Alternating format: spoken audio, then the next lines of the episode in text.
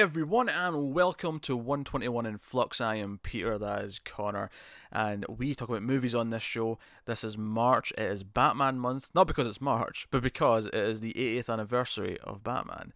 Also, the 1000th issue of Detective Comics is coming out this month, and because of that, we have been working our way through some Batman movies over the course of the month, and we got through the two Tim Burton films, we got through the two Joel Schumacher films, which leads us finally. to something yeah, good. We're, we're, back to some good stuff. Batman, what do you mean back? I was waiting to see how long that took you. Back? No, no, no, no, no, no. Back. No backs. No, no, no. No backs. Batman Begins. Uh, so the franchise was dormant for not even that long by today's standards, um, mm. but at the time it felt like it had been gone for a while. Yeah, it was like what a decade. Not quite. It was 97 to 2005. There you go. Less than. Yeah. So, you know, whereas now you expect reboots to happen three, like, four years. Yeah, if that, right? Um, you know, but this was like okay, so Batman's coming back after this time. I went into this with like very little expectations. Uh, we, we'll just go full spoilers on this. So full spoiler warning for Batman Begins. I feel like you probably you've seen know. It. Yeah, you've seen yeah. Batman Begins by now. So yeah, I, I went into this with like no expectations. Uh, I went into this not being that interested in comic book characters, not because I didn't like them, just because I hadn't really been looking at them f- since I was a kid. Because yeah. uh, this came out when I was sixteen, and when with zero expectations. Didn't, never heard of Christopher Nolan. Had no, you know had no idea what this movie was going to be like. I just like oh, it's a new Batman movie. I'll try it. Yeah, whatever. Uh, didn't see it opening weekend. I saw it like maybe after two weeks it was out, maybe three. You know, it wasn't like yeah. a quick. You know, it was like, oh yeah, sure, I'll go see it. Um, I was pretty much blown away. It pretty much was like, oh, oh, this was good. Oh, who di- who who directed this?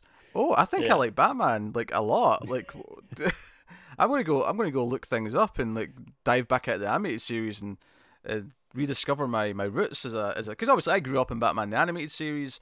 Like I had an attachment to Batman as a kid, but yeah. I kind of left that behind, you know, because you, you had like 11, 12, oh, that's too kiddie for me now. I I like mature things. Yeah, yeah.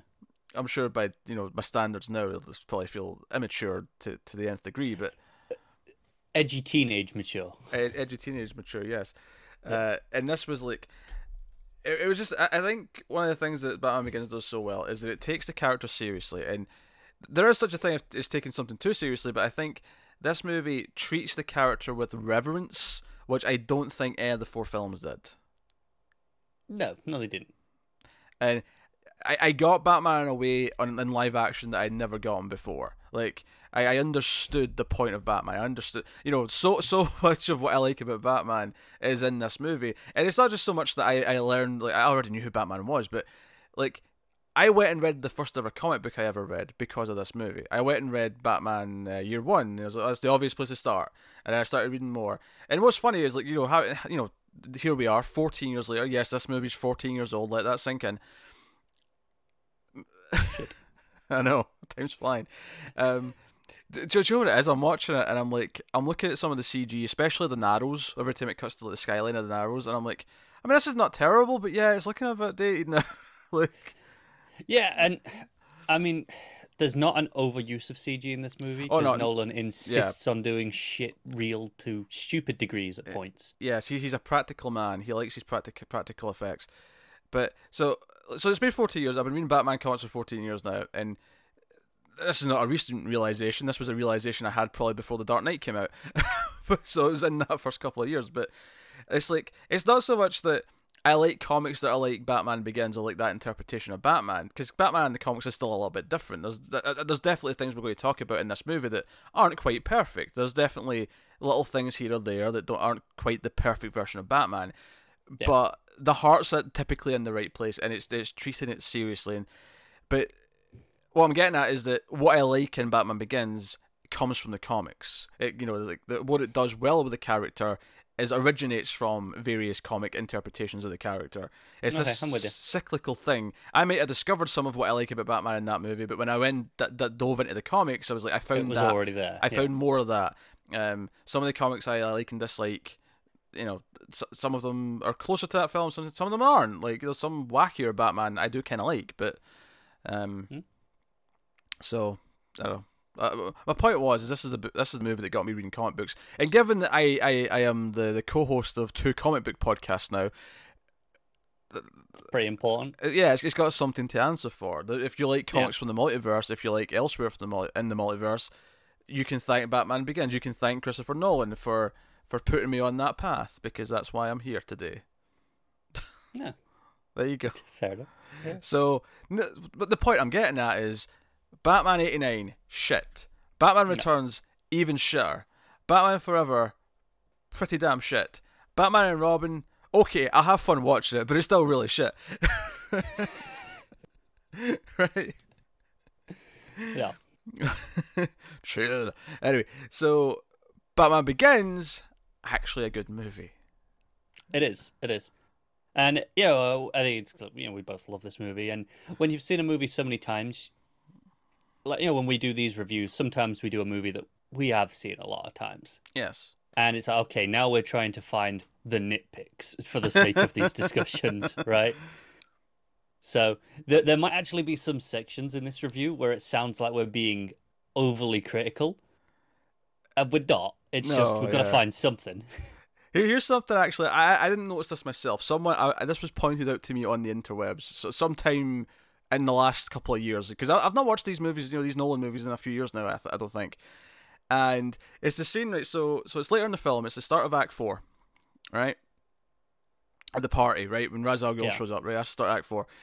You have uh, the, this woman who says to Bruce, Bruce, you must meet this man. How am I pronouncing your name correctly? Uh, Mr. Ra's al Ghul. Like nothing wrong with that. I'm not. I'm not making fun of her saying that. Watch this scene closely because she introduces him to this random guy who turns out not to be Ra's al Ghul, right? And then yeah. Liam Neeson pops up behind him and he's like, because uh, because you know because Bruce like you know right in front of this woman goes, "You're not Ra's al Ghul. Ra's al Ghul is dead." And then Liam Neeson pops up behind him. It's like, "Yes, but is Ra's al Ghul immortal?" Is his ways supernatural, yeah. right? And he turns around to look at Liam Neeson. And this woman who introduced him to, to this first guy is just kind of standing there awkwardly for like maybe 10 seconds and then just kind of walks away. It's it's so weird. It's like this person isn't a person. She's she's just like there for that introduction that makes no sense, and she's not a character. She's just a a cardboard oh, cutout. there's a few things in this movie that stick out like that to me. Uh, now, now that I've seen it. oh, sure, times. yeah. Now you've seen it a bunch um, of times, yeah. The whole plot with the uh the the machine, you know, that that turns the water into the gas, uh, the being stolen. Mm-hmm just you know, you got the other board member coming and going, right, yeah, though this happened, and then him going down to Lucius and going, hey, you got any information on this? Mm-hmm. Like it, it, it feels like, it, yes, it has relevance by the end because we understand right where you know what it is, yeah. but it feels so random to have these scenes just thrown in like that. Like, oh yeah, you need to know this for the plot. This, this, this is coming up later. There's no organic way of it being in there. I've I've always felt that as maybe the the, the, the weirdest transition in the movie because it actually transitions from. Uh, I think I think it's actually the shot of Batman on the, the rooftop, the gargoyle, right after his first yeah. night, and it cuts to the boardroom scene where the guy comes in and tells Rutger Hauer like what's going on with the machine, and every every time I watch this movie now, and it, it's that transition to that scene, i am like, and here's the start of the second half of the movie. This is the whole new plot we're introducing for the sake of this. Now, yeah. It's funny because I've went back and forth on this. I watched a great video on YouTube actually recently about Batman Begins, and it was talking about how uh, it's split into four and how each part has its own villain. Right, the first one doesn't really have a villain in of itself, right? It's just kind of Bruce being, you know, becoming Batman, right? It's yeah, him finding himself. The second part is him fighting Falcone. The third, which by the way, they say Falcone properly in this movie. I, I yeah, applaud but that. they don't say Ra's properly, so you know, yes, swings and roundabouts. No, no, Ra's al Ghul is the correct pronunciation. I will fight you on this. swings and roundabouts. So, and then the third part's uh, Scarecrow. Fourth part's Ra's al Ghul. Right, that, that's the, the the breakdown of the movie. Right. Um, sure. So I've come to appreciate the, the the structure of this a lot more when I sort of think of it as four parts rather than the two parts that I had in my head for a long time. Because in my head it was he becomes Batman, this plot with the water device starts, and it was this kind of abrupt thing. And well, I, don't know. I'm not. I'm not like I love this movie, and I love a lot in that second half. The transition to it always felt kind of weird. Like, it, was, it always Yeah. felt like new movie starting almost at this point. Yeah, it's just here's information. I think there's actually more going on that sort of sh- throughout the whole movie than I gave it credit for, uh, in some Okay. ways. Because one of the things that I uh, I was thinking about is so the, so the main theme of this movie is fear. In fact, if anything, one critique you could give it is that they mention the word fear like far too many times Yeah, over, over the course of the movie. Arguably underutilized Scarecrow when that's your main theme. That's fair. I could I could have done with more Scarecrow. I, I'll I'll I'll give you that. I think I think Cillian Murphy's good. Yeah, role, definitely. But um, but because basically one of, one of the things that like again I didn't notice the first time or maybe even the first five times I saw this is the idea that all of the like the main characters in the movie are using fear in different ways. Now Scarecrow's obvious, right? Because he's, he's Scarecrow, right? Batman's kind of obvious because he's Batman. But Falcone, even you know, the first time we meet Falcone, he's talking about how he's he has power over everyone because they're all scared of him in a Yeah, sort of crime boss way. it is. You know, he- when you know when Bruce walks in, he's like, "Hey, yeah, I could shoot you here, and no one would bat an eyelid because they're scared of me." Yeah. And then Ra's al Ghul, to a lesser extent, but he's using the toxin at the end to like make everyone scared, so they'll they'll kill each other. Basically, that's his plan. Yeah. That's his crazy cockamamie plan. Uh, uh, Raz is a. I'll, I'll concede to call it Raz for the purpose of this film, just because of how they say it. Um, but um, it's a combination of the the Scarecrow and the Batman elements of of the fear plot. Ki- Uh, kind of, yeah. I, I think what's interesting to me is that the like Scarecrow and Falcone don't really have any goals, right? Like they're just like, and they're different. Like Falcone's, you know, the crime boss. He just wants to control everything. Yeah, yeah. His goal is always just what it always has been: existing with the money and Yeah. the power. Scarecrow, I mean, maybe he wants power, but he, he- it's more of a manic kind of like crazy kind of power. Like, Yeah, it's it's an interesting one because obviously he's working for for Raz, and Raz is like, well, you know, he thinks we're just going to ransom the city. He wants the power and the money again, uh, similar Yeah. to Falcone. I- it feels more anar- anarchistic. Uh, anar- anar- is that a word? Anarchistic? I don't know. Anarchy. It feels more like he wants to say anarchy, is what I'm trying to say. You know, Yeah. in, a- in a way, I'm sure. I'm sure he'll want the money too, but it feels like he is going to thrive off of the chaos that he's causing. It does, yeah. Um, and then Batman, of course, uses fear, but he uses fear in the you know, for the, as far as the movie's concerned, it is for what most people would agree with is the best use of it out of these characters. Is he uses it for the for noble reasons. But what's interesting is that Ra's al Ghul also has kind of a goal. He, I mean, it's not noble per se, but he has this ideal sort of ambition in mind. It's it's noble in his mind. In his mind, it is, yeah. Uh, but he, he he wants to use it to achieve something. He wants to use it to, and arguably not for himself, right? Because this, because as much as what he's doing is kind of evil, you never get the sense that League of Shadows are trying to like destroy Gotham or they've destroyed other civilizations out of their own greed.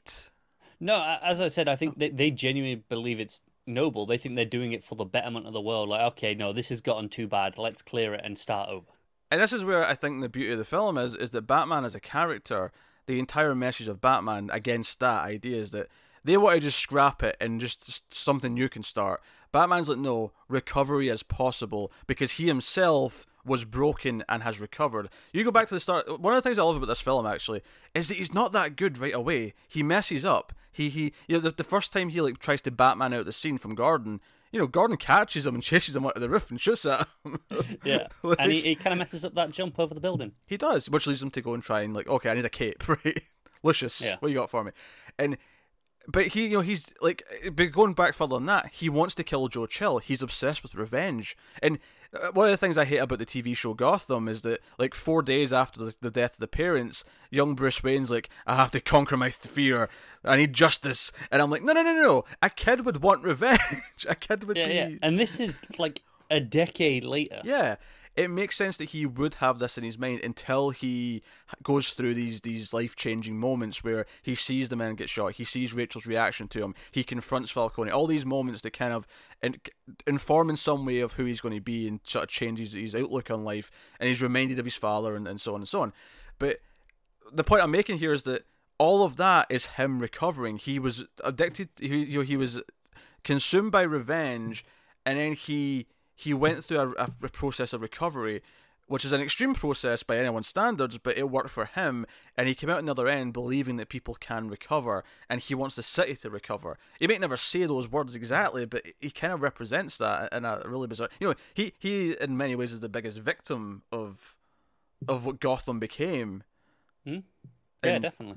So, you know, and you know what? We are we are 15 minutes in. We've barely touched on the plot so far, and we have already talked more about what makes the character tick and what the character's journey is than we did in all the four last movies combined.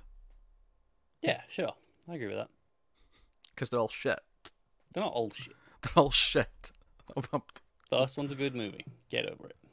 no, they're all shit. This is good. This is uh, better. This is a proper film. This is significantly better.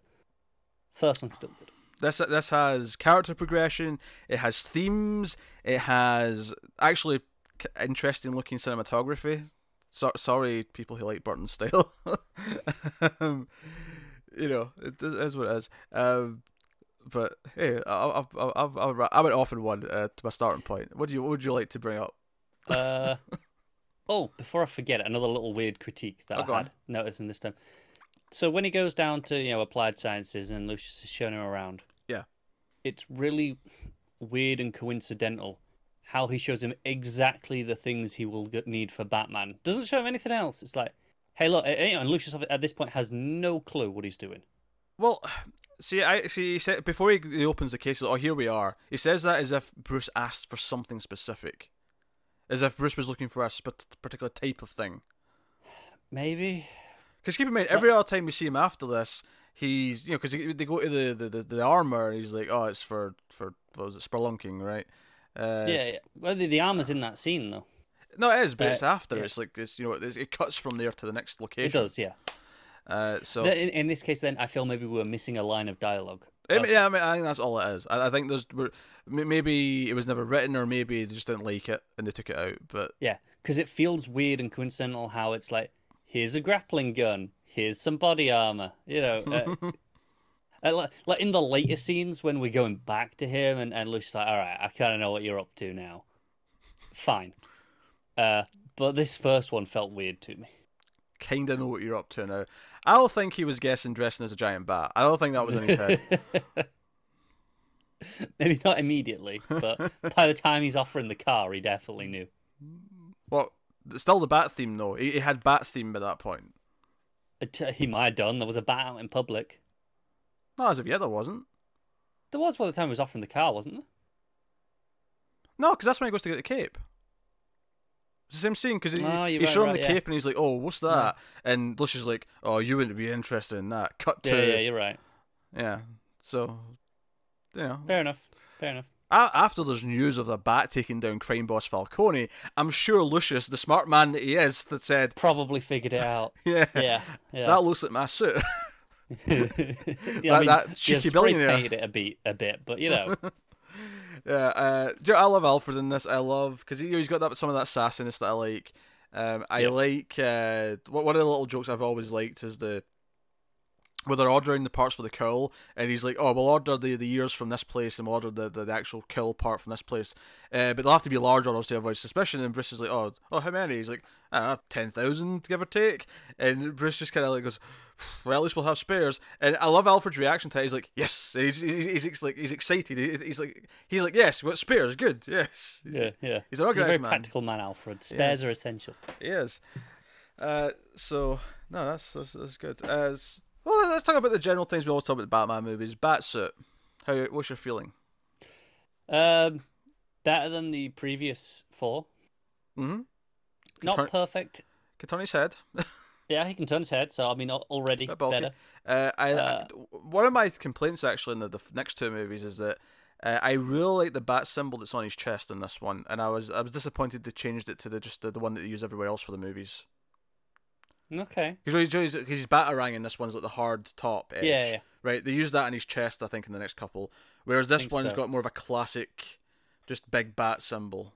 Which no, I, I agree with that. I like that. I think the suit's a little bit on Bulky. the bulky side. Yeah.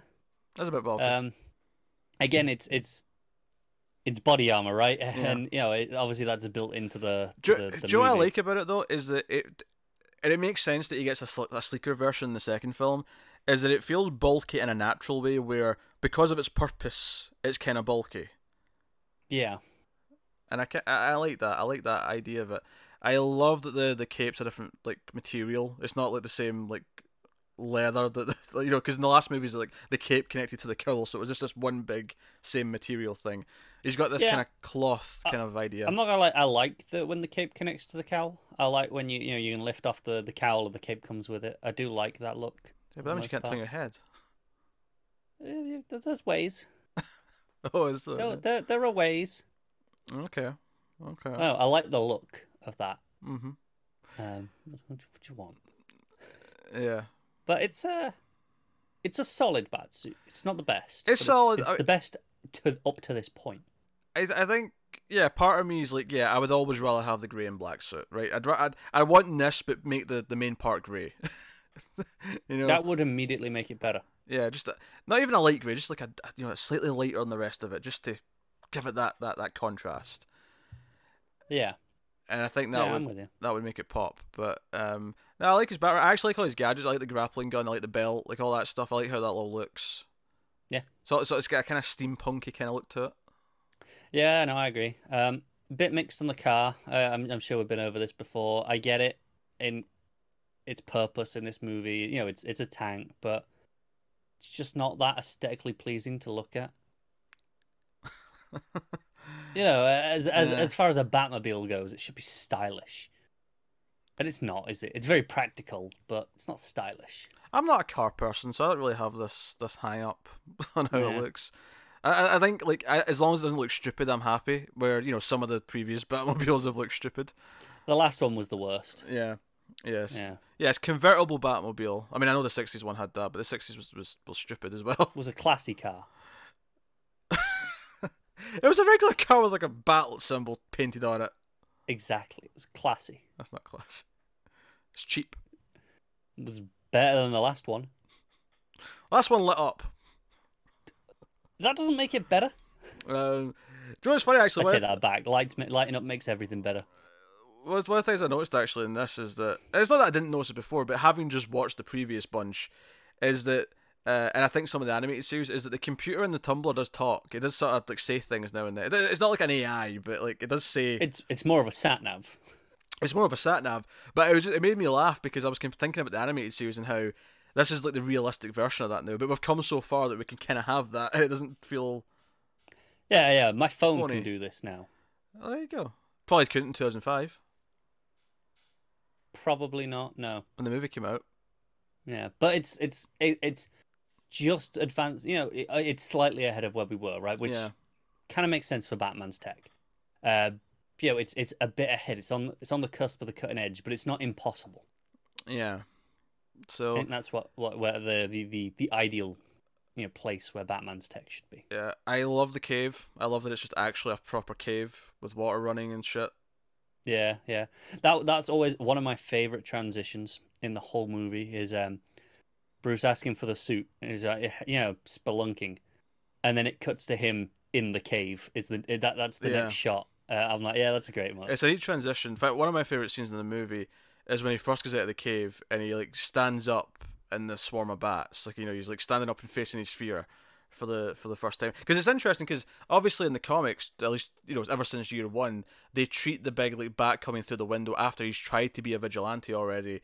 Is this kind of moment where he's like, "Yes, Father, I should become a bat," and it, it kind of starts just like a really mundane moment in this movie where he's just kind of researching like you know what cops he can trust and stuff and a bat starts flying around and it, there's nothing there to it in and of itself and for a second i'm like did, did they miss a beat not like doing that something more like that moment and then every time i think that it, it's like no it's because this, it's about the end of the scene it's not about the start of the scene because where it ends is fantastic and it's him getting out of the cave and facing his fear and standing up in the swarm of bats. And I love that moment because because his main theme's essentially two chords, right?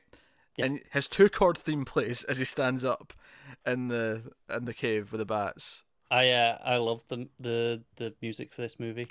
Well, I wasn't going to go out the music yet, but uh, yeah, the, the music is fantastic. I like James Newton Howard and Hans Zimmer were like already two of my favorite composers.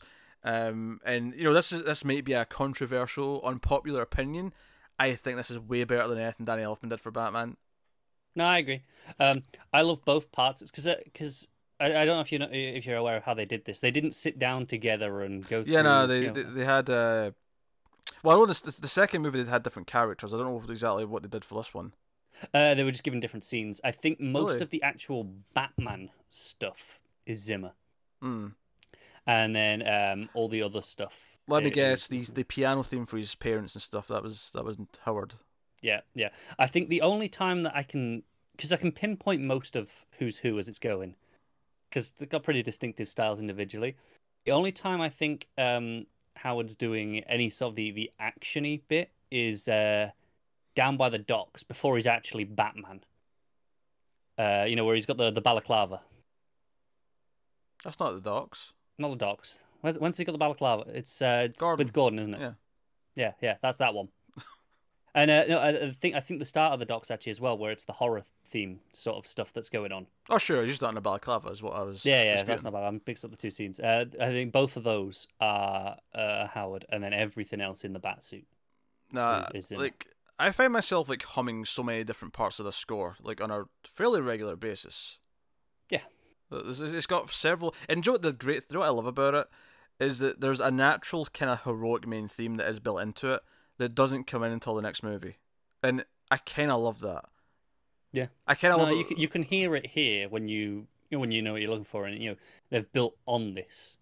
Yeah, like I can hear where it was almost going to go into, and it just doesn't, right? Yeah. Because I've I've heard it in the the, the follow up, but Yeah. like it's it's it's really kind of cool actually. The, the, I, I I love the idea of the music evolving with them, uh, in, Yeah, to some yeah. extent, uh, and I love that No, the music across all three films does feel like one suite. It feels like no, this is all part of one tapestry. It is, and it's such an interesting sound. Like that that two chord, uh, you know, progression that you, you referred to. It's this uh electronic cello effect that is unique to this movie. That sound, uh, well, yeah, this, these three movies. I, you, you, there might have been a few attempts to you know do a, a Mm. copy of it after this. I, I don't really remember. I mean, there probably was, um, but it was one of those that you never hear really anywhere else. That sound. Even just the there's a sort of like. I guess I'll call it a drum beat. Is it this sort of thumping sound? It's, it's, the movie starts with it. Um, It's like Yeah, yeah, You yeah. like- that's uh, that that's that's Zimmer. That, that's Yeah. from that's from his sample library. But it's, it sounds very unique. Like oh, it almost sounds like some of the drum beats are, are being played backwards. And They are, yeah, Yeah. Uh, yeah, they are. They're, they're played backwards and then noise gated, so you don't have a, a weird tail on them. yeah. It's a very interesting, unique sound. Which, is. Which I like. And it's something that I don't think you would ever have thought of as, ooh, Batman, that sound, right? Mm. And obviously now we, we hear that and associate it with these, but when when you hear that music uh, or before these movies, you, you know that style of music, you'd never have gone, yes, that's what Batman should sound like. Yeah, no, I think that's true. Um, but no, music's, bold choice. music's fantastic. I, yeah, I, like, well, all the sort of like broad topics. I mean, we talked about Alfred. I mean, Christian Bale himself as He's uh he's solid. Batman? Yeah. He's solid. Uh I think he does he he's not fully bulked up on this movie yet. mm-hmm. Uh, you know, he's he's getting there, don't get me wrong. Um and you know, it's the start of his, his journey as Batman, so it makes sense, you know. Um but it's it's it's weird. Counter to how I said the suit was too bulky, he doesn't feel big enough.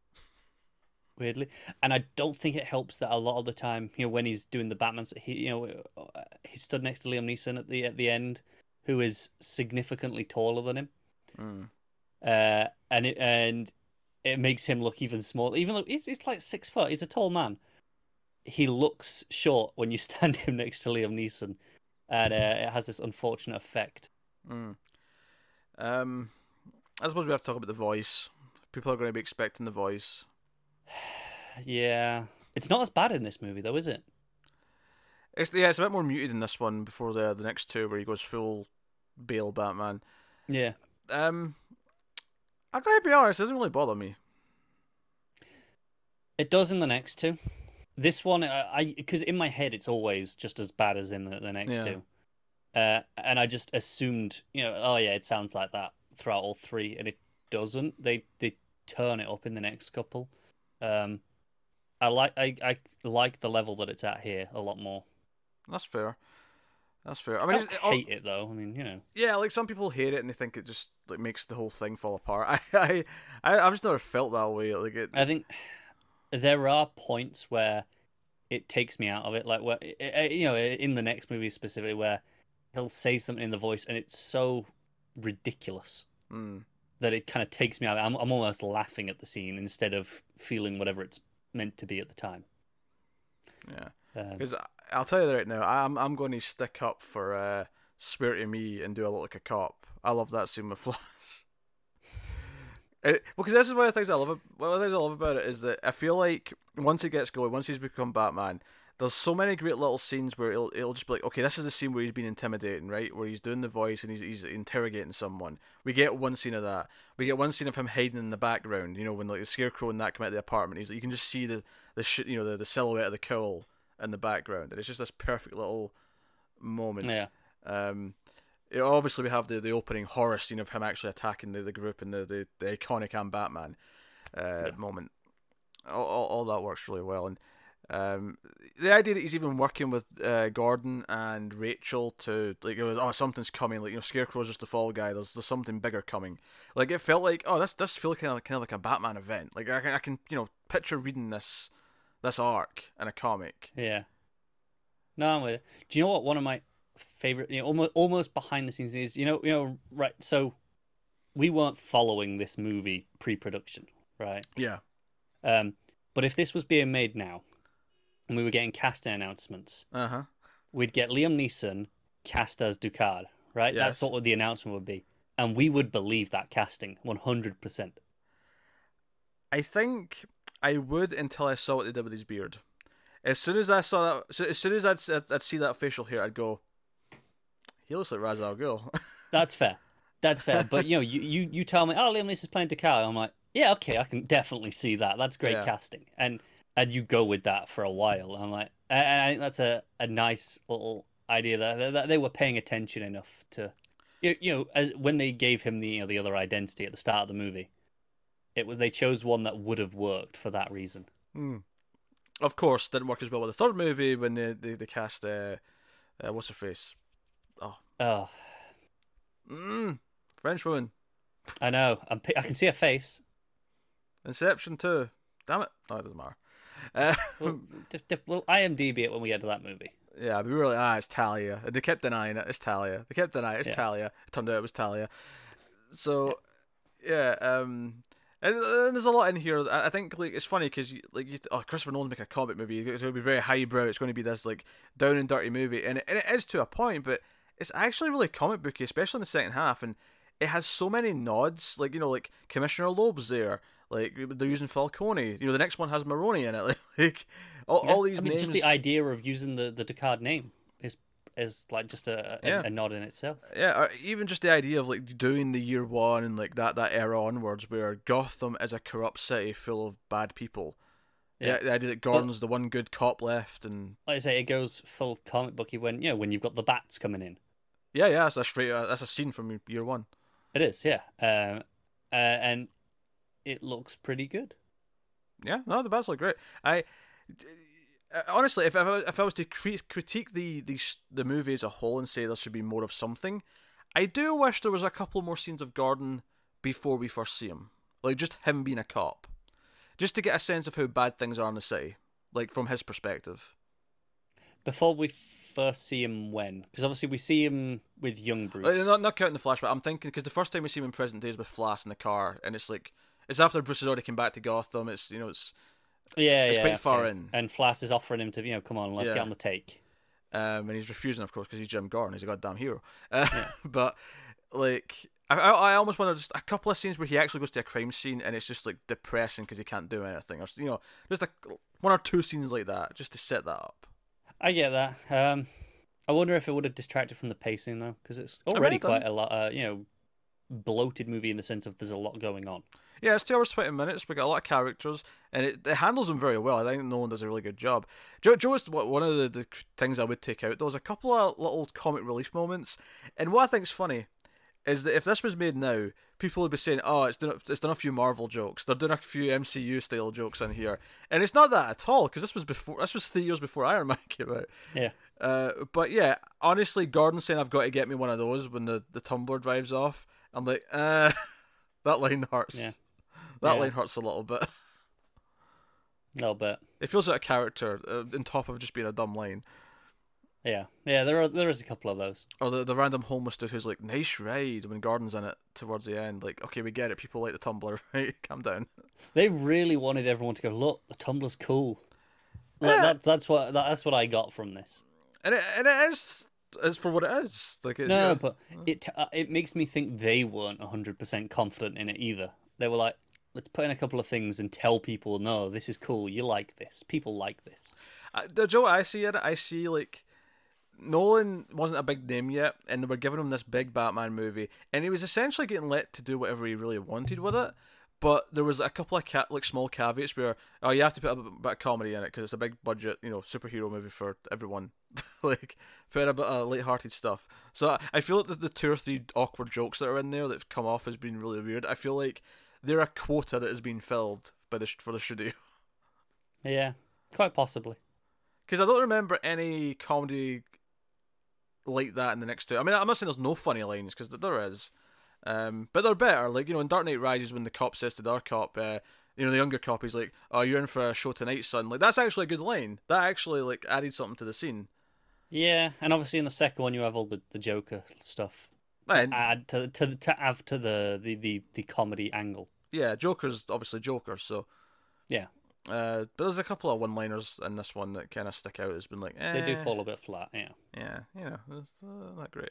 Um, but uh, no, but like if, for me, it's all about the fact that it actually handles Bruce's journey. It actually handles his becoming Batman, his his decision for vengeance, and his decision not for vengeance, his decision not to be a killer, his decision, you know, going and yeah, I mean, people like, like to argue that okay, t- you know, the the fake Ra's, right? He does die, Yes. during the scene where you know he's burning the temple and he's expecting everyone to leave, um, and most of them do leave, right? You know, he rescues uh, the real Ra's. This is getting confusing. Uh, he rescues Liam Neeson, of course, the big, big scene where he's sliding off the side of the, the mountain.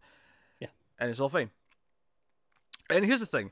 So when I, when I when I mentioned earlier that not even these like these three movies, right? This movie it's still not 100% perfect in how it portrays like the Batman I want in the sense that yeah, like he I think at one point in a fight scene later on with uh it's when he shows up to Arkham and Scarecrow's there and it's all Scarecrow's goons.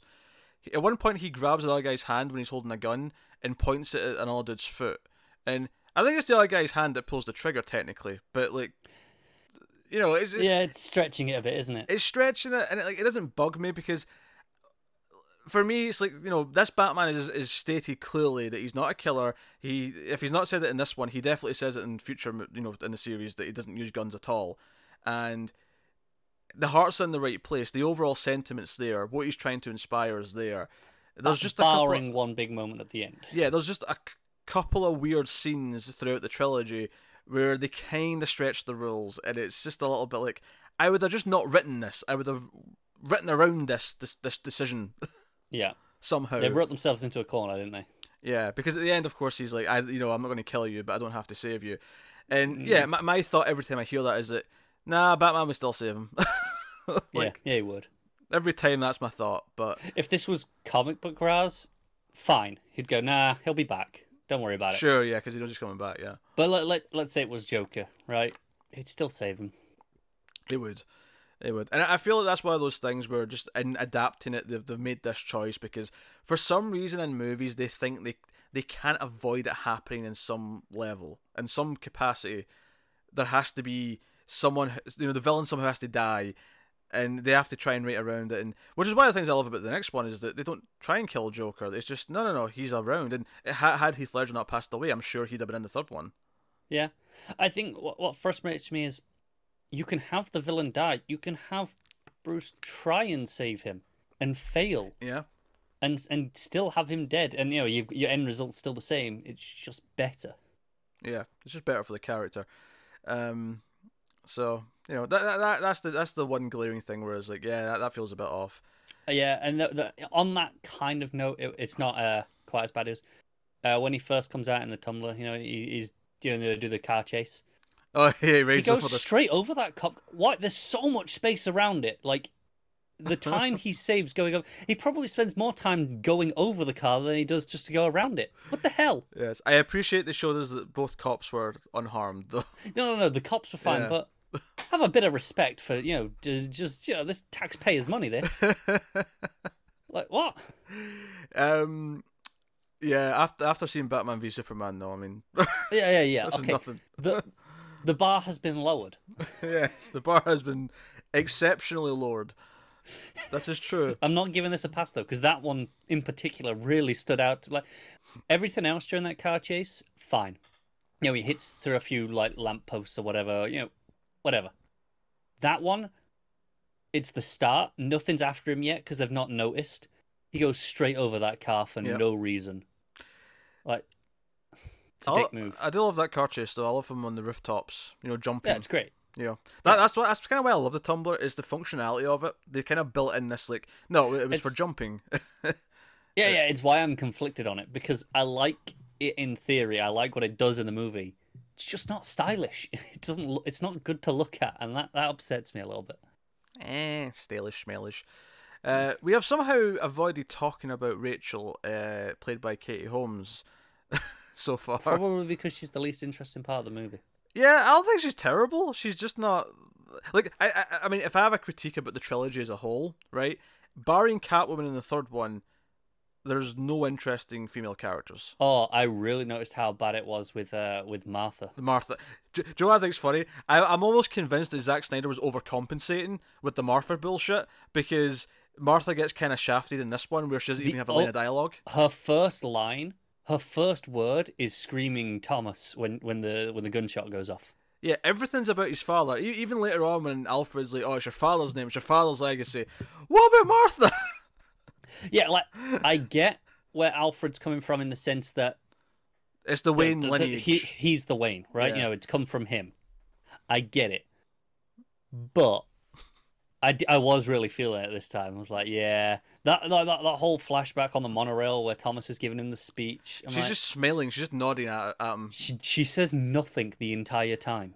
Yeah, it just it feels really weird, and it feels like no, no, we made Thomas the important parent, and I'm like, I just nah, like, because you know Rachel's the only other female character really in the movie, uh, unless we're counting Lynn from Black Lightning, who nearly made me do a double take when when Bruce walked in and she was the secretary at Wayne Enterprises, and I'm like, is that young Lynn? It's young Lynn. Yeah, d- doesn't really count though, does it? Well, no, no, no, of course it doesn't count. She's it's, it's an extra. Yeah. yeah She's barely ba- barely a speaking role. Exactly. Um, Uh, so no, it, it is definitely lacking good female characters. It's, it's almost lacking any female characters. Let's be honest, but it's Yeah. definitely lacking good ones. And there was hope in the second one when they ca- recast Maggie Gyllenhaal, and uh, like, Maggie Gyllenhaal's great. Like she's obviously a better actress. so much better. Yeah, but ultimately, the character's there to be fridged, and Yeah. there's really not much we can do about that. Catwoman is the only female character really in the whole trilogy that is, is interesting, fun, and has a character that's kind of worth something. I'm going to be interested. I mean, you know, I'm going to be looking, no, no, you know, noticing it this time, and you know, the the, the way it was portrayed here. I'm going to be when we get to to rises, Yeah. seeing just how good it actually is, or if it's just because the bar was so low. No, I remember quite liking her Catwoman, but we'll, I mean, we'll see. Obviously, we'll Yeah, see yeah. when we get there. But yeah, so Rachel's, you know, she's there to be, you know, Rachel. She's there to be screamed at Rachel at, um, and kind of get into mischief. She doesn't really do a lot except give Bruce someone to save. And even then, it's not even like. Okay, so we have the big car chase, and he, he goes and gets her Arkham, right? I suppose that's kind of the big save scene. But even for the rest of it, it just feels like a couple of small moments. I, I- honestly, again, I feel like there was almost a like a, a ma- mandated thing here, where it's like you have to have a, a leading lady, you have to have a love interest, Yeah, right? You you have to have a love interest, and I feel like they had to just kind of work around. It's not so much that they actually had a great idea and said, "Oh no, we'll have this character as the DA who who he's in love with." It, which let's be fair. They tried more than in the last movie Oh, and Robin in terms of what? and Batman and Robin. Yeah, yeah, Oh, sure, yeah, she's just there for a couple of scenes. This random woman, yeah. yeah, yeah. At least here they tried. She's she's you know going. She's in the DA's office and she's going against corruption because she's an idealist. There's there's She- something there. It's just not. Doesn't do anything with it. I mean, I, I- it almost feels like she's kind of the Leslie Tompkins. Because if you if you look at it from a uh, like a, everything's for Batman's sake, right? Everything's for Bruce's sake. The main purpose our character really has is that after he was thinking of revenge, thinking of killing Joe Chill, she reminds him of the you know the, the integrity of, of his father, right, and what he would think of this, and and she's kind of there to be like a moral compass to a point, right? And then on top of that, uh, she's there because there has to be more than just Alfred that's, that's at risk. Because that you know it's brought up multiple times. Like you've got these two people you could lose, right? These are two, the two people who they could get to that would hurt you. And it's like if it was just Alfred, it'd be like yeah. So she kind of feels like a Leslie Tompkins kind of not exactly, but like she's kind of filling some of that kind of role. Mm, I get it. Instead of being the doctor, though, she's the the DA or the Yeah. assistant DA. We should probably mention some of the other actors that are in there. There's, like, some really dependable names that are just kind of like, you know, sprinkled throughout. Morgan Freeman's there as Lucius Fox. Yeah. Solid. Uh, Rutger Yep. Hauer is a evil businessman. Solid. Yeah, nothing stand out, but Yeah. just there, very, right? de- very dependable. Um, Wilkinson as uh, Falcone. Solid. yeah, A lot, yeah. just a lot of solid like supporting players to really prop up. It's got quite an impressive cast actually. Um, It does for what amount to relatively small roles. It does, yeah. Like somehow they talked all these people into this, and maybe they're all closet Batman fans. I mean, I don't Yeah, know. maybe. And obviously, this was before comic book movies were as big as they are now. Like you know, there was always there there was a you know a, a trend going, but they weren't they weren't seen as that respectable at the time. It was pre MCU, is what you're saying, yeah. Well, and pre this trilogy as and well. pre this. tri- Like, Yeah, this this trilogy did a bit did a big thing for it. That's true. Yeah, yeah, like uh, because you know, like you, you had like the X Men movies going, sure, but yeah, they were fine, right? They were just there, and and and, and you know, and Spider Man as well. Even at the time, they weren't like, oh, let's get all the big names and you know, let's make this a huge thing. Yeah, I'm sure you've upset some fans of the X Men movies by saying that. Yeah, probably Spider Man movies They're, too. they're just stand by it. there. they're there. and I say that as, and I like two of those three X Men movies, but they're just kind of there. Mm. So yeah, so yeah, a very- very impressive cast kind of throughout. Uh, I typically like the look of the movie quite a bit. Uh, and one th- I guess the one thing we've not really done now is start start talking about specific moments and scenes and uh, standout kind of kind of Yes, things. after forty five minutes, we should talk about some specifics. Yes. Well, I mean, we had a lot to talk about. We we were very We did. opinionated on these things. We we start. I mean, we started off with a nice little chat about themes and Bruce's journey, which I think is you know part of what Yeah. makes this movie stand out. Um, I guess I need to start with maybe my favorite moment in any comic movie ever. like Oh, okay, bold claim. I think I have to. So this is a very personal thing, but it's uh, Falcone on the signal. It's it's Gordon coming over, thinking like, okay, well, yeah, we're not going to catch him, and the other cop's like, I wouldn't be so sure so sure about that. And he walks over, and then you know you see him lying there, and you're like, he's on a signal, and then you kind of, you know, the first time you watch it, he just it, maybe just it takes a, a second to realize what this is, and then Gordon looks up out of the sky and you get the shot of the signal, which first of all looks far more natural than it ever did in the, the, the it was like colored on in the last movies. Was yeah. Um, it looks actually, I mean, it's not necessarily the most realistic thing ever, but it looks like it's hitting clouds at least, as opposed to Yeah. just this this painted thing.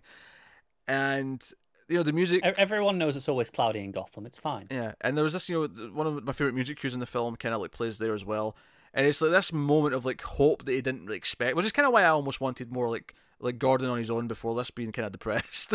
the idea that this was like like this this helping hand coming that he never expected, but.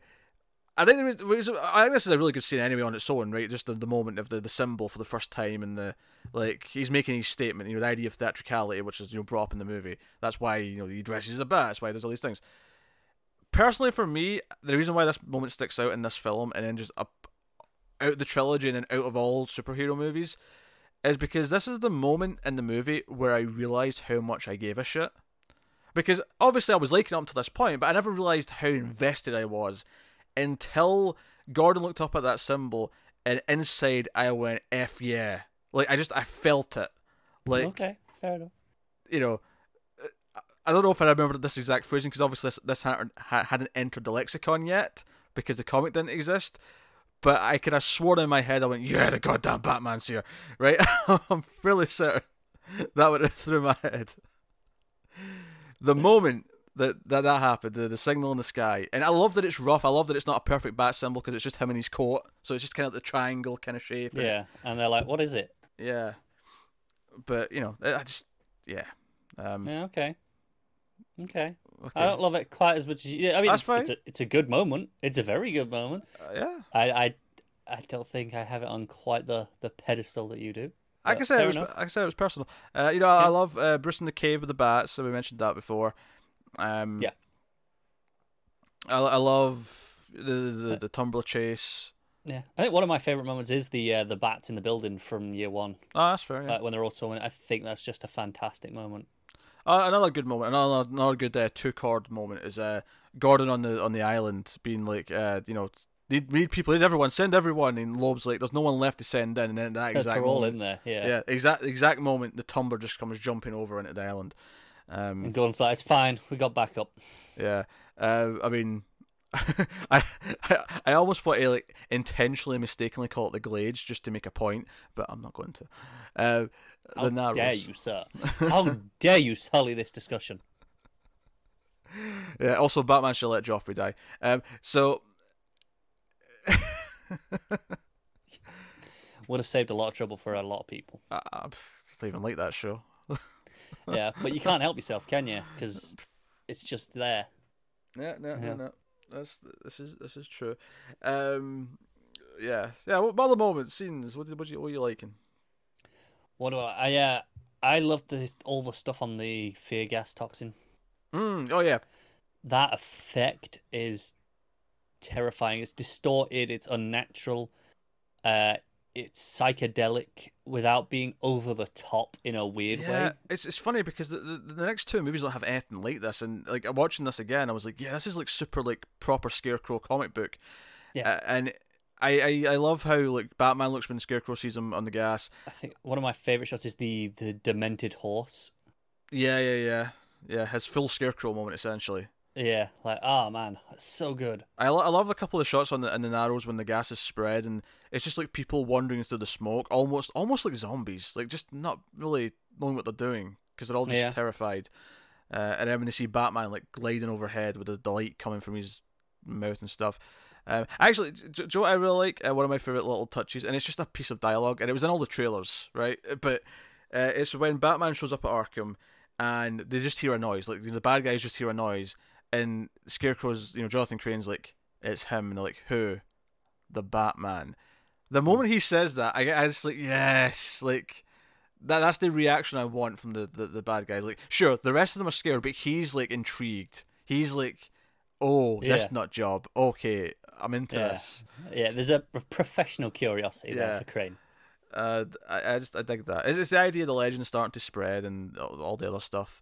Mm. Um, Oh, that's real good stuff. I dig that a lot. I love uh, the whole training sequence at the start. Mm, uh, mm. You know, on the mountain, out on the ice.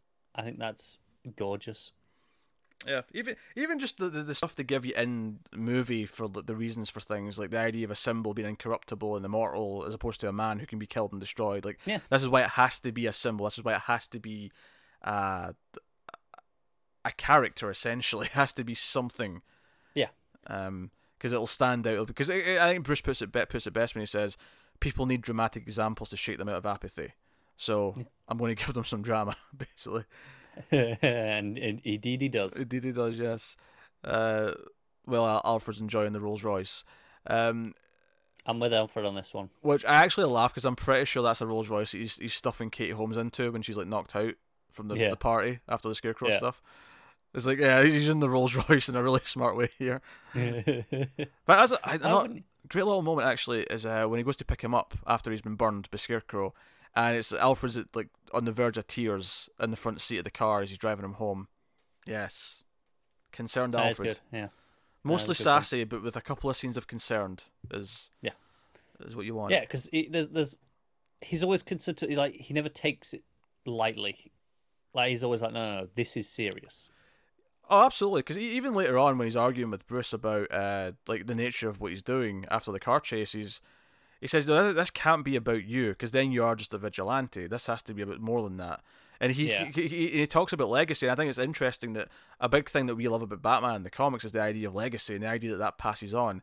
And I think it's interesting in this movie. Alfred's like, no, no, you- the Wayne legacy has to pass on as well. You know, like Thomas's legacy has to go through you. And then and then the, the the sad irony that he has to intentionally ruin that yeah, uh, that image to to just you know to save the people. Like it's it's the idea that he has to actually make it less personal. You know, he has to do what he has to do um, at cost to his personal self. I mean, I- yes, the movie gets the idea that he that you know that, that Bruce is just a mask. So it's not really personal, but it is to, to Alfred.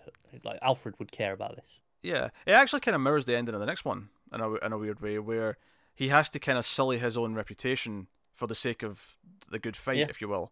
Um, Yeah. This, this this time it's Bruce Wayne, next time it's Batman, but It is, yeah, very much. So there's, there's some connective tissue there. Um, Joe, one thing that I wish actually from the third movie was in this movie. I Go wish because in the third one, uh, Alfred sets up this thing where he's like, oh, you know, every so often, you know, while you were missing, I would go to this cafe in like Paris or whatever, right? I wish Hmm. he told that story in this one. Oh, that would have been so much better, wouldn't it? Yeah, like I, I wish when we got to that ending scene of, of Rises, I wish it was a callback to this movie and not to earlier on that one. But it's just Yeah. it's just one of those things where they probably hadn't thought of it yet. Just even like imagine if it had just been a small like you know when he comes and picks him up on the plane Yeah, and he's like, oh yeah, I was just I was just in France. yeah, yeah. Just Uh, just something. yeah, just just a reference to that in this one would have been great. But I mean, it is what it is. Uh, It's just it's one of those things in hindsight that I've seen all three of them. I'm like, I wish there was a If reference to that. Yeah. No, I'm with you. unfortunately, It's one of those you can't hold it against it. Not really, No, you can't. but oh man, that would have been way better. But yeah. Uh, so I mean, obviously we've been nitpicking here and there because obviously after like you know. 30 viewings or whatever I'm at now. Uh, Something stupid like yeah, that. Yeah. like you you notice these little things. You have your critiques. You you talk about it because uh, this is the thing. Whenever we like criticize Batman v Superman or any other like version, They're not nitpicks. we don't like. Well, they're not nitpicks, but that's not what I'm getting at. I'm saying people always like to argue and say, "Oh, you don't like the Batman kills in that, but technically he kills this person." I'm like, yeah, we're kind of acknowledging that. We're acknowledging that not this isn't necessarily 100 percent perfect, but yeah, I think even just you know we were talking about you know, as a as a Batman representation.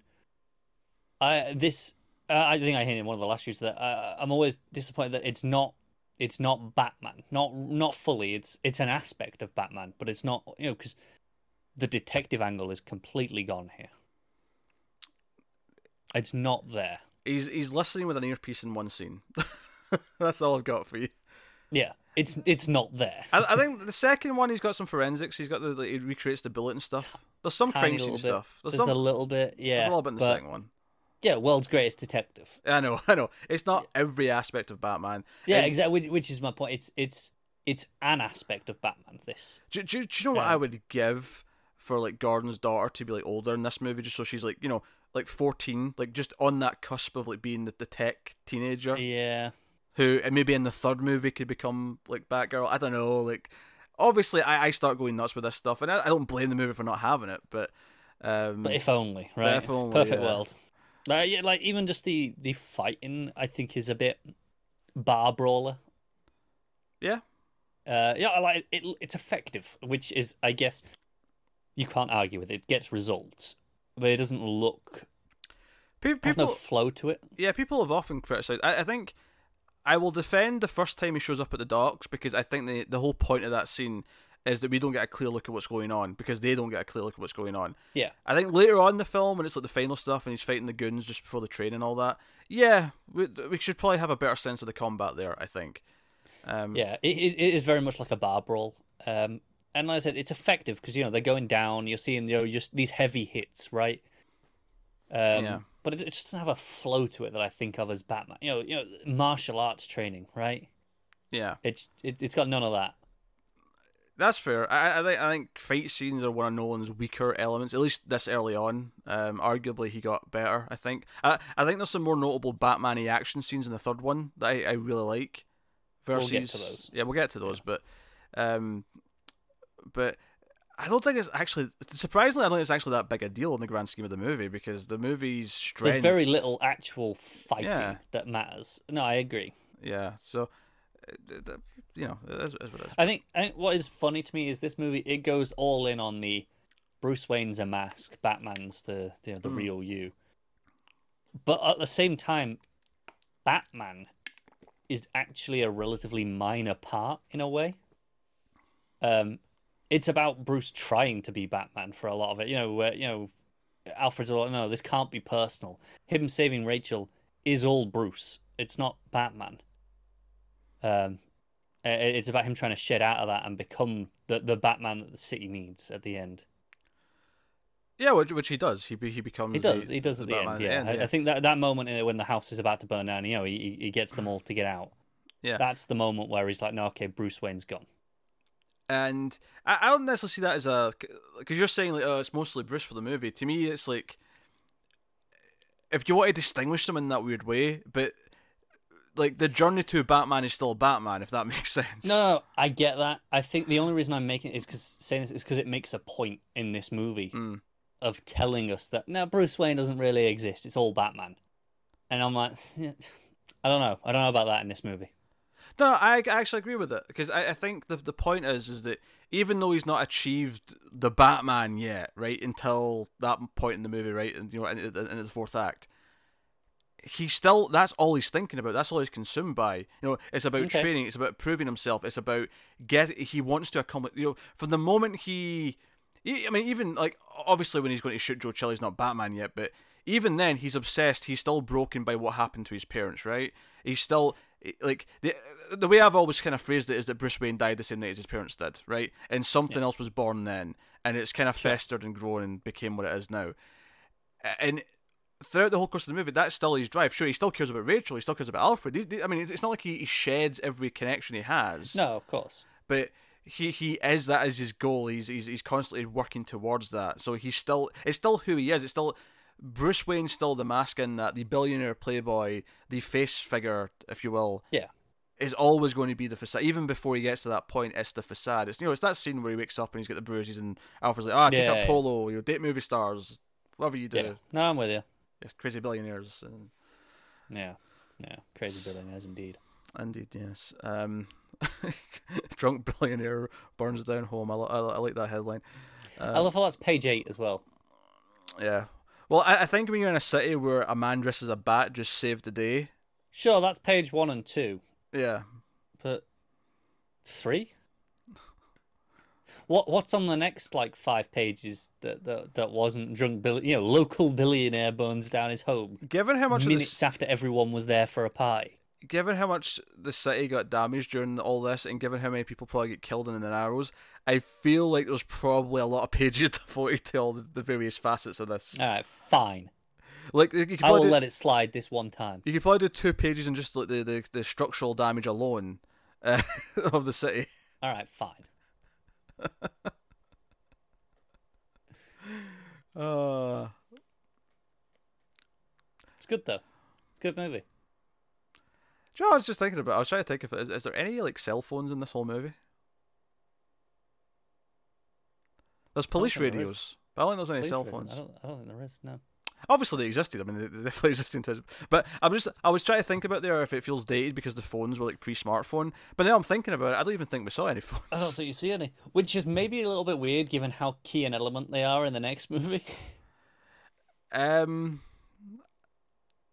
I, I don't know. I, I, I buy they exist. Like, I, I don't have to see Batman go to the toilet to know toilets exist in Gotham City. No, no, no. I'm not saying oh he has to be on the phone, but it's we- it's kind of weird that no one ever uses a phone. Just I don't know. irrelevant to the plot. It's just it, it's just every day. I don't know what do you want from me. I don't know. No one had a reason to be on a phone. It's fine.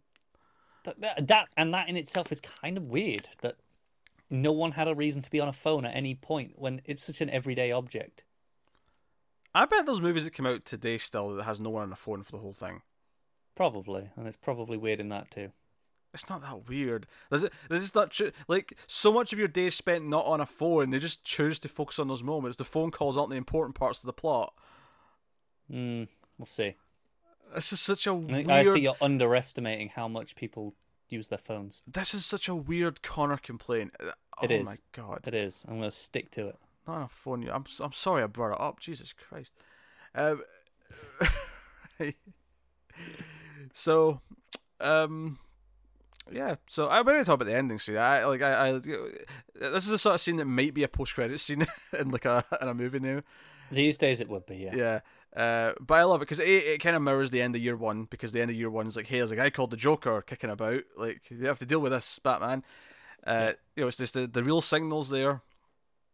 And he comes and this idea of escalation, which I love because obviously one of the reasons that we've not even mentioned this word the entire time. But in terms of superhero movies, in terms of Batman movies as well specifically, it's a fairly grounded and relatively speaking realistic movie. Oh man, you had to go and ruin it. I thought we could get through the whole review without using the word grounded. Look, I'm using them here because I think it's important to this this final scene because this final scene is the entire point is that it's saying, hey, we're going to have more villains from Batman coming up, but we're setting up the, why it kind of happened because it, it feeds into one of the things that comes up in the comics as well is that all these villains only exist because Batman existed. He kind of inspires the craziness almost. Yeah. And Neil Gordon you know, says escalation. He's like, you know, you you we buy armor, they buy armor piercing rounds, you know, so on and so on. Um, and it's like, you know, he flips that Joker card, and I remember getting pumped. I remember being so excited. I was like, yes, I, I, you know, I think it was genuinely a, a genius move to save the Joker for the second movie. I really do. No, I agree because it's the one thing that, no matter your familiarization with Batman, hmm like what level it's at, Joker. That's it. You know, everyone knows that. Because it's, it makes so much sense to let the first movie be purely his movie about him becoming Batman. Save the Joker, who's going to steal a lot of the show for the second film. You know, get you know, set up Batman for who he is, and then the second film can give him the nemesis that he doesn't know how to deal with. Yeah, definitely. Because everything, you know, everything with Batman is is it's all logical. It's all like he he plans things, he he thinks things through, but he can't think the Joker through because the Joker is unpredictable. And yeah, yeah. that's the beauty you, of it. You can't expect it. Uh, so it leaves you in this place where you're excited to see, okay, how does what is the Joker like in this world? This again more grounded world. That's kind of Yeah. exciting. that Uh, is, yeah, definitely. and wh- how does this Batman react to that Joker? Uh, and so began the three-year wait to the Dark Knight. Thank God we're only waiting a week this time. I know, I know. We, I mean, I, why did Which- you say? you know no, no, no, no, no, no, actually- no, no, no, no. I mean, we were waiting a week to record it, but for the audience, it's not a week Oh, it's not, is it? It's like three No. days. or four. like. Stop specifying it. Let's keep it vague. God damn it. So, well, and I'm I'm giving you a challenge. I, I corrected you because I didn't want people to think they had to wait a week, and now you're giving me specific days. No, no, no, no, no. It's coming soon. Yeah. All right. Soon. Do you know what is weird actually? You know, you know, I said, "Oh, we have to wait a week to watch it." I since since the third one came out, I don't think I've watched these movies split up.